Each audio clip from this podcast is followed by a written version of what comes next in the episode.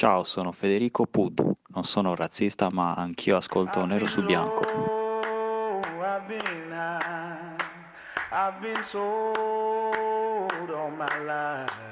Sarà un po' di puntate che vi state chiedendo, ma cos'è questa cosa che dicono all'inizio? Non sono razzista, ma ascolto nero, bla bla bla bla bla. Il fatto che già ve lo chiediate è una buona cosa. I'm a black man in a white world. I'm a black man in a white world. I'm a black man in a white world. I'm a black man in a white. I'm in love. E poi, bene o male, sappiamo che siamo cresciuti tutti a forza di Ollie e Benji. Volevamo tutti il numero 10 sulla maglietta. E poi ci- vi ricordate Roberto Baggio che forte che era Roberto Baggio. E ora è arrivata la puntata numero 10 anche per noi. E Francesco, leggici qualcosa che ci faccia impazzire. I'm a black man in a white world. I'm a black man in a white world. I'm a black man in a white world. I'm a black man in a white world. Feel like I've been here. Quando era nel regno della follia, Abulu vagava completamente nudo, ostentando l'enorme pene penzolante, a volte in erezione, senza alcun imbarazzo, come se fosse un anello di fidanzamento da un milione di naira. Il suo pene alimentò una volta uno scandalo popolare, di cui la gente parlò in tutta la città.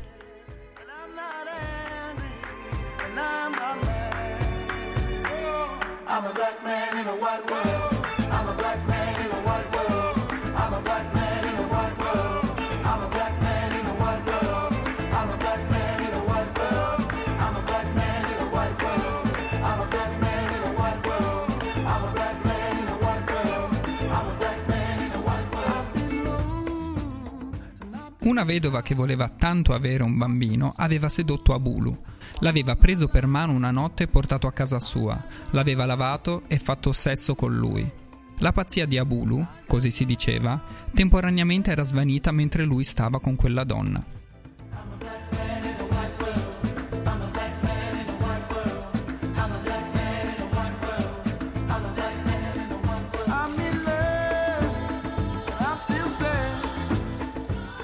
Ragazzi, nessuno ci crederà, nessuno ci credeva, siamo passati a doppia cifra. Puntata numero 10, benvenuti, questa è Nero su Bianco, Tracce d'Africa. Pronti, si parte!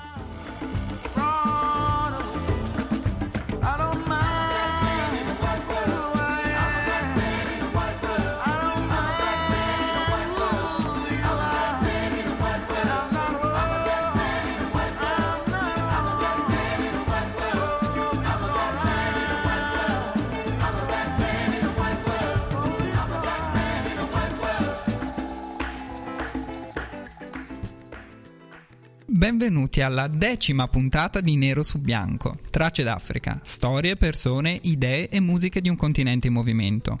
Al microfono state ascoltando Francesco, il sottoscritto, affiancato da Tino, che si occupa anche della regia. È sempre più difficile fare questa cosa, ragazzi. Quando sei stanco, poi è peggio ancora. Le parole che ho letto oggi sono di Chigozi Obioma, dal suo libro d'esordio I pescatori. E mi sembra tu abbia detto pene. Pene, sì, pene, pene è un'altra cosa. Chiedo scusa. Eh, pubblicato in lingua originale in inglese nel 2015 e in Italia nel 2016 da Bompiani. Chigozi Obioma è un giovane scrittore nigeriano. Vi sarete resi conto, se ci avete seguito nelle precedenti nove puntate, che spesso e volentieri gli autori o artisti di cui abbiamo parlato o che abbiamo semplicemente menzionato sono nigeriani. La Nigeria è un paese culturalmente vitale, ricco di artisti e scrittori che rappresentano una voce originale in Africa e anche nel panorama internazionale. Ricordiamo anche che chi vi parla in questo momento è Tino, è quello simpatico che parla male, ma forse un po' più frizzante. Quello che parla bene, più intelligente è Francesco. Di ciao Francesco, così capiscono. Ciao, io sono quello intelligente. E oggi, proprio perché Tino ha cominciato a leggere un, lib- un libro di una scrittrice nigeriana di cui abbiamo già parlato, Cima Mandangosi Adici, Chimamanda Ngozi Adichie. perché io voglio informarmi sulle cose che dico, lo faccio dopo, ma voglio farlo lo stesso. Oggi il fil, il fil rouge di questa puntata è un po' la Nigeria, diciamo, e la prendiamo sia con gli old school, quindi andremo a parlare di Fela Kuti, che bene o male in qualche modo tutti conoscono, almeno il nome l'avete già sentito dire, forse almeno l'avete già sentito dire da noi in qualche puntata precedente. Comunque è anche entrato nel mito, diciamo, nell'immaginario, anche se non l'hai mai, se non lo conosci, magari l'hai sentito nominare o l'hai visto. E tra l'altro non sbagliatevi perché è Fela Cuti e non Femi Cuti, perché io mi sbaglio sempre, Femi è quello della nostra basetta che state ascoltando in questo momento, Fela Cuti. Mentre poi parleremo di una nuova generazione, i nuovi arrivati della Nigeria. Anzi, prima parleremo della nuova Esattamente. generazione, e cioè di Chigozi Obioma, lo scrittore di cui abbiamo letto il brano sulla sigla. Che altro dire? Mm, La musica poi avrà il suo spazio, la, la grandissima musica che mettiamo sempre noi, che tutti ci invidiano, ma potete ascoltare le playlist che troverete pubblicate nella nostra pagina Facebook, che è Nero su Bianco Tracce d'Africa, e anche poi i vari link che trovate anche sull'account Twitter che è chiocciola Nero su B. Ma diciamo qualcosa subito su Chigozi Obioma, un giovane scrittore nato in Nigeria, ad Akure, nel 1986 e vive attualmente negli Stati Uniti dove insegna letteratura e scrittura creativa all'università. È cresciuto in una famiglia di 12 figli parlando Igbo, che è la lingua dei genitori, e Yoruba, che invece è la lingua prevalentemente parlata ad Akure, e poi anche l'inglese. Questa realtà plurilingue viene riportata anche nel romanzo I pescatori, che racconta la saga familiare di una famiglia di origine Igbo ad Akure, quindi in una città in cui è prevalente la comunità Yoruba. Nell'estratto che leggerò viene spiegata la differenza d'uso delle tre lingue nella famiglia protagonista del romanzo. A raccontare uno dei figli che qui si riferisce a un monologo di rimprovero della madre. Madre concluse la notte con questa citazione dei proverbi, la più spaventosa di tutta la Bibbia.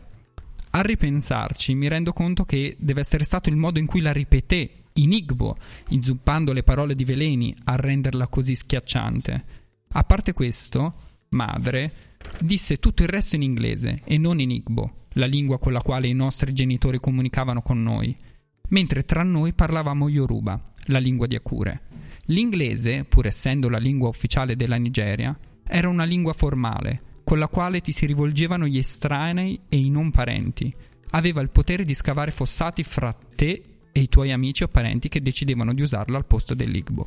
Bene, bel grandissimo estratto, gran- grande lettura Francesco, sei un attore nato, sei un attore nato ma forse è meglio di far, far parlare la musica adesso perché ci hai stancato. Per mesi, per mesi ci avete chiesto ma perché non mettete mai Bombino? Perché non mettete mai Bombino che vogliamo ascoltare Bombino? Ok, è la volta di mettere Bombino e mettiamo la canzone che tutti amate di più, che è Amidinine, Amidinine che è simpatica, dall'album Nomad, ma ne parliamo forse dopo. Bombino l'abbiamo visto qui anche qui a Trento, ascoltiamolo subito e sentiamo se ci piace ancora.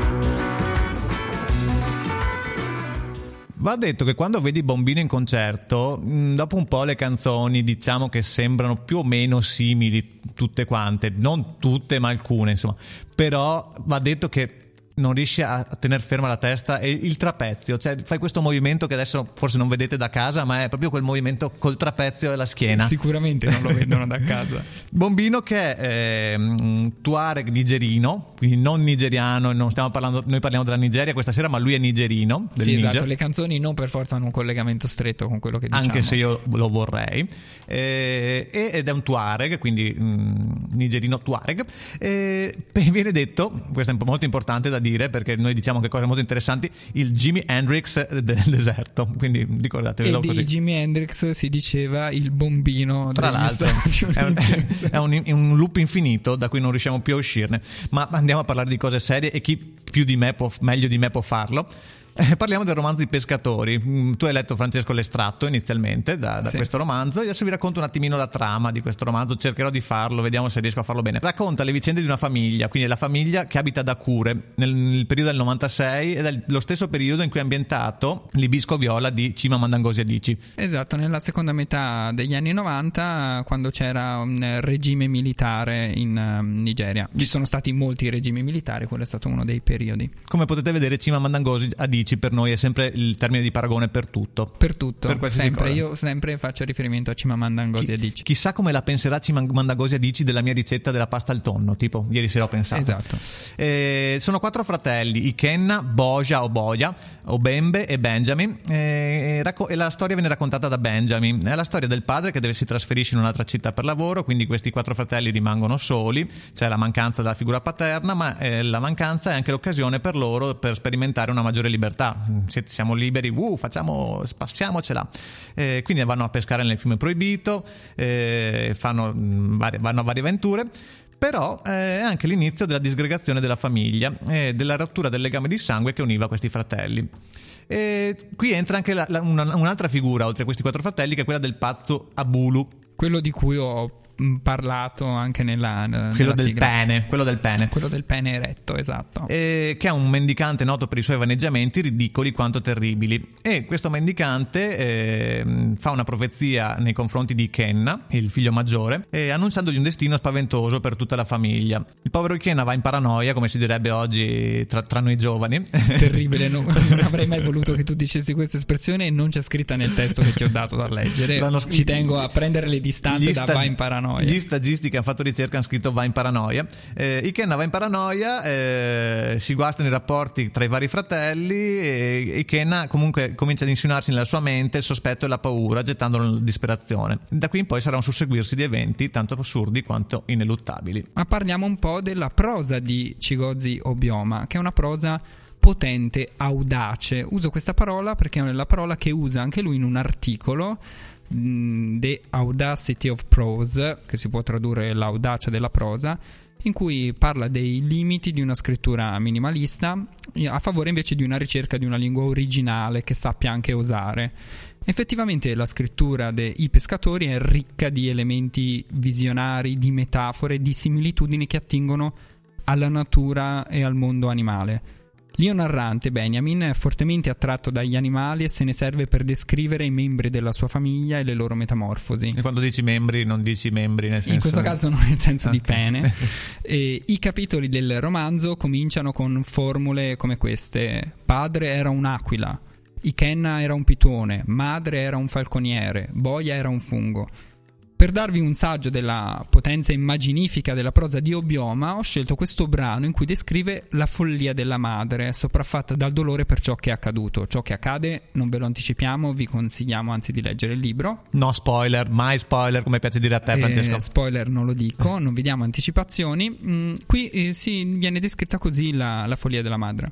Sviluppò una forma distruttiva di paura del buio e ogni notte diventava una madre incinta che dava alla luce nidiate di orrori che la perseguitavano. Creature giganti si rimpicciolivano fino a una misura incredibilmente piccola, mentre cose minuscole si gonfiavano, si dilatavano e diventavano mostruose foglie animate di acara con lunghi giganteschi steli graffianti. E col potere di crescere di attimo in attimo, la circondavano all'improvviso e cominciarono lentamente a spingerla fuori dall'esistenza. Sarà che sono stanco, ma stasera qualsiasi cosa tu legga vedo peni dappertutto. Comunque, abbiamo parlato dei pescatori, voi direte ascoltiamo adesso il pescatore di De André? No, non la mettiamo oggi. No, no, anche perché non mi risulta che abbia qualche legame con l'Africa. Esattamente. E possiamo ascoltare Stormy di Io sono un cane perché parla della natura? No andiamo ad ascoltare uno, un californiano che fa una sorta di jazz che a Francesco non piace neanche tanto. Però a me è piaciuta quindi ve la faccio ascoltare. Gregory Porter, In Fashion.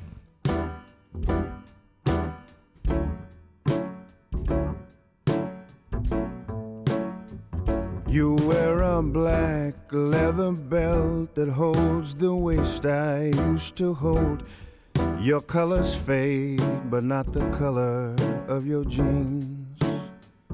You wear a hat with pretty swirls, the envy of the other girls. You change your shades before our day turns into eve. Think I better let it go.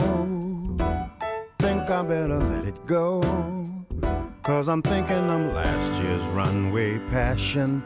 No longer in fashion, but I find myself obsessed with how you dress and whom you see when you're without me. Oh, I find myself obsessed with how you dress and whom you'll see when you're without me. Ragazzi, incredibile. Vai Francesco. Avete appena ascoltato Gregory Porter in Fashion, la canzone dall'album Take Me to the Alley del 2016. Ricordiamo che siamo su nero su bianco eh, su Samba Radio. Chi vi parla è Francesco e Tino che oltre a parlare si occupa anche della regia. Di spostare tutti i cursorini qui davanti è difficilissimo. Va detto che, cioè, avete sentito che groove che aveva questo pezzo. pezzo cioè, vi immaginavate lì sul, seduti sul tavolino in un locale eh, a Milano. Sì, è un po' il jazz da stupidotti che dice ah allora piace anche a me il jazz. Allora io vi invito ad andare su Google e guardare, scrivere il Gregory Porter e vedere un'immagine di Gregory Porter quanto è carino carino questo Gregory Porter. Che questo... stile ha nell'abbigliamento? È un po', un po' ciccio bombo col cappello e la barba, fa ridere, fa molto ridere. Però dobbiamo ancora parlare di cose serie perché qui siamo sempre così seri. Abbiamo archiviato, diciamo, l'argomento letteratura, quello più borioso, noioso. Adesso diamo spazio al mito a Fela Kuti. Fela Kuti, chiamato anche The Black President, cioè già solo questo fa capire che tipo di personaggio è stato. Rivoluzionario, musicista, attivista per i diritti umani nigeriano, perché oggi si parla un po' di Nigeria, inventore del genere musicale Afrobeat, assieme a Tony Allen, di cui abbiamo già parlato nella puntata numero X, non mi ricordo, una delle 5 passate. mi sembra. 5. Se, se, hai una memoria storica incredibile. E... Perché le faccio io le puntate, me lo ricordo. no, questa qui è la macchina del fango. Va detto, possiamo annoverarlo tra gli artisti più influenti dell'Africa nel XX secolo. Assolutamente sì, anche non solo dell'Africa direi. È nato nel 38, non lo facevo così vecchio il buon vecchio Fela, anche se è morto, quindi è un po' meno vecchio perché è morto nel 97. È morto prematuramente, però non giovanissimo, ma prematuramente nel 97. Nacque cioè adesso è molto facile però essere degli artisti molto forti se nasci in una famiglia della classe media in cui il padre è il primo presidente dell'associazione degli insegnanti nigeriani. Vabbè, non, non sia, io l'ho scritto non è che sia così rilevante, era anche reverendo il padre. Reverendo Questo non ci piace. Associazione degli insegnanti nigeriani. Ma soprattutto la madre, attivista femminista, è stata, e qui vi lancio la, la, sfida di cercare se la notizia è vera, ma lo è, la prima donna nigeriana ad avere la patente di guida. Lo scrivono tutti, io l'ho riportato. Cioè, c'è stato un momento in Nigeria in cui c'erano 30, 100.000 macchine guidate da uomini e una donna che era la madre di Fela Kuti che guidava. Si è trasferito a Londra nel 58 con l'intenzione di studiare medicina, ma la medicina si sa è noiosa e quindi si è iscritto al Trinity College of Music dove si è diplomato pochi anni dopo con la tromba. E con, durante la permanenza in Inghilterra poi si innamora perché se vai in Inghilterra fai le feste, ti diverti così. E nel 61 quindi si sposa con Remy Taylor, dalla quale ebbe tre figli e mm, proprio in quel periodo formò un primo gruppo musicale chiamato Kula Lobitos.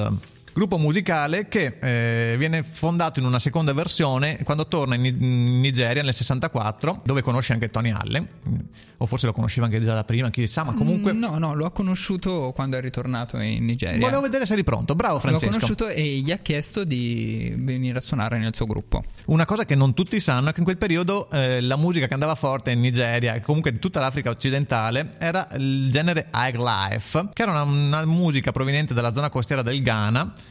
e fondeva ritmi indigeni, marce militari occidentali, inni religiosi e ballate marinare. Detto così sembra una cosa vomitevole, ma probabilmente era carina. Era carina ed era comunque una musica da ballo sostanzialmente. nella costa ghanese si erano incontrate un po' le musiche locali con la musica di ritorno dal- dalle Americhe e anche un po' con ritmi caraibici. Quindi Fela incontra eh, Tony Allen e dice Tony, sto high life può andare forte, mettiamolo un po' meglio, lavoriamoci su. Cosa facciamo? Facciamo high life jazz, un ibrido, che è una musica più profonda, più complessa e stridente. Si comincia a trasformare. Verso la fine degli anni 60, anzi nel 69, Fela con la sua band fa un viaggio eh, negli Stati Uniti e rimane affascinato dai movimenti di emancipazione afroamericani, primo fra tutti il Black Panther Party. Qui si appassiona alla storia di Malcolm X, legge la sua aut- autobiografia, si appassiona anche alle sue radici africane e sviluppa la sua visione politica eh, panafricanista.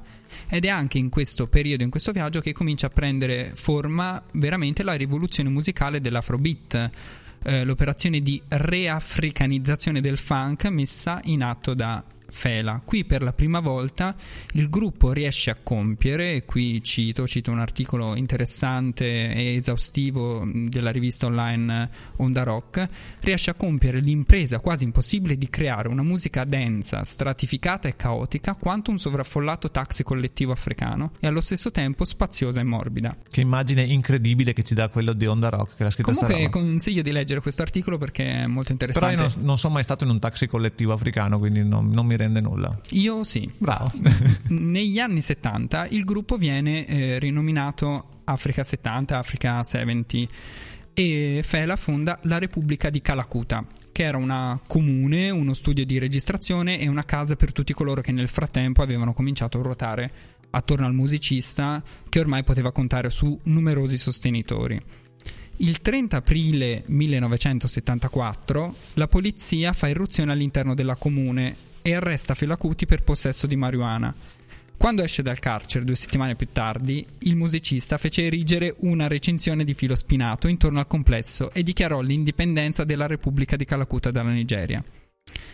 Contestualmente nasce Expensive Shit, album datato 1975. La canzone omonima commenta ironicamente l'episodio dell'incarcerazione e sfodera uno dei ritornelli più geniali della storia, che tradotto fa più o meno così. Perché mai? Perché la merda puzza.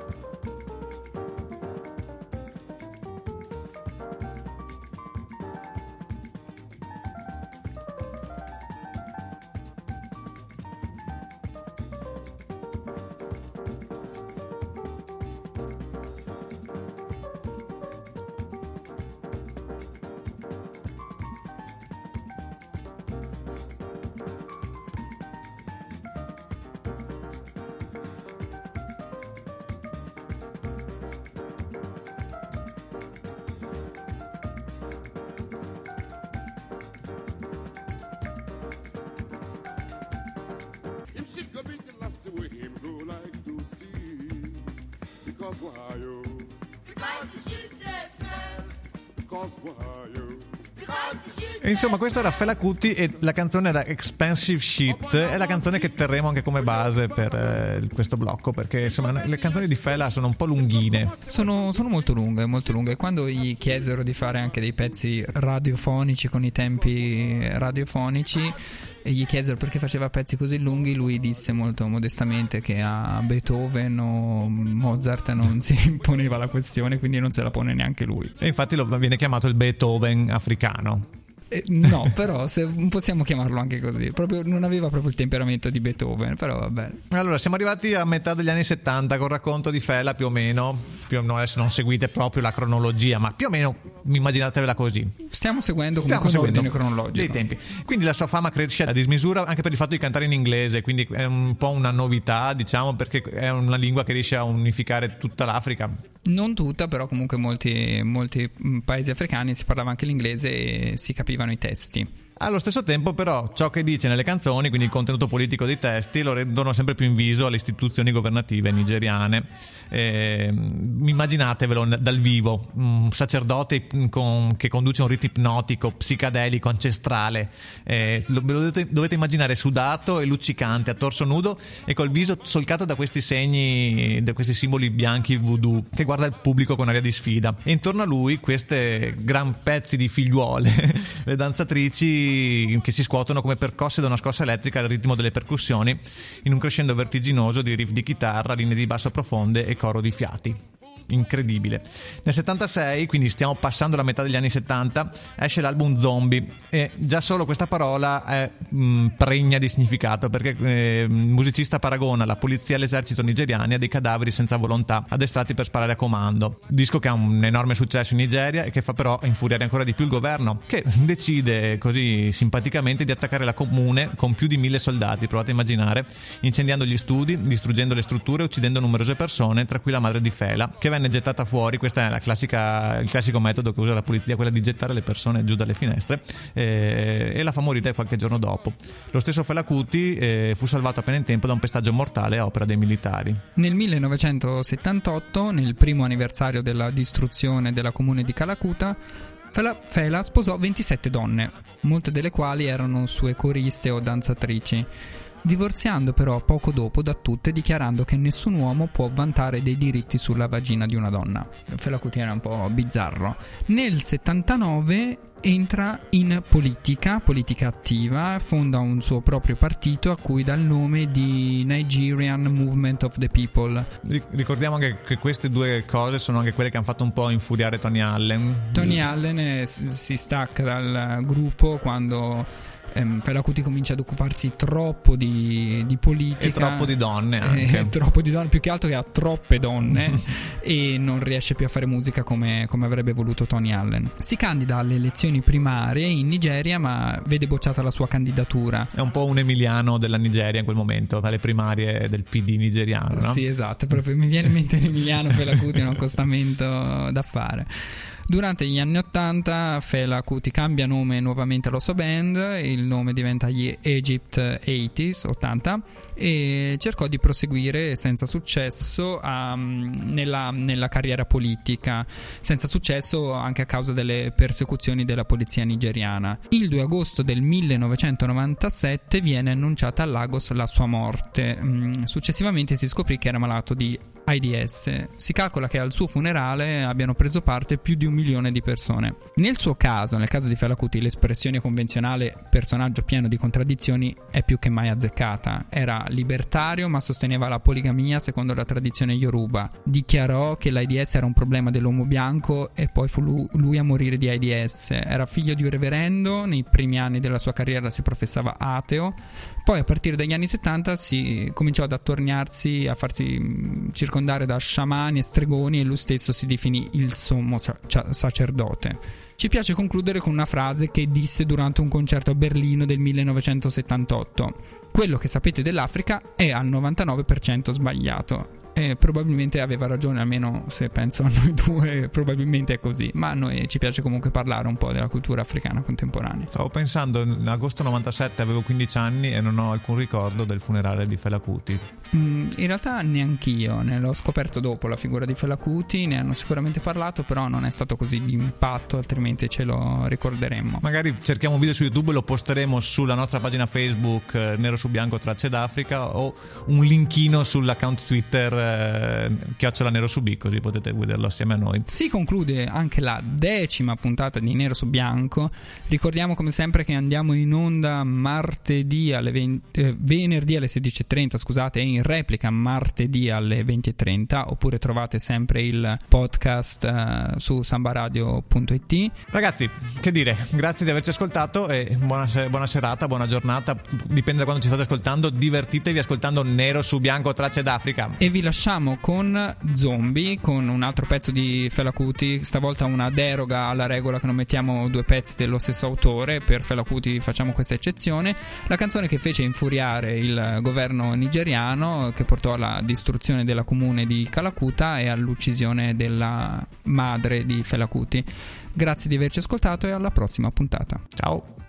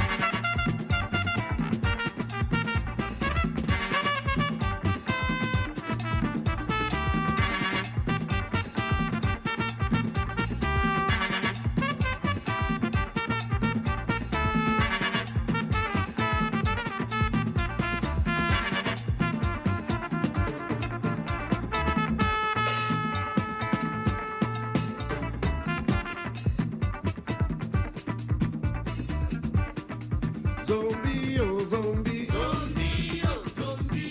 Zombie, oh zombie. Zombie, oh zombie. Zombie not go go unless you tell him to go. Zombie. Zombie not go stop unless you tell him to stop. Zombie. Zombie not go turn unless you tell him to turn. Zombie. Zombie not go think unless you tell him to think. Zombie. Zombie, oh zombie. Zombie, oh zombie.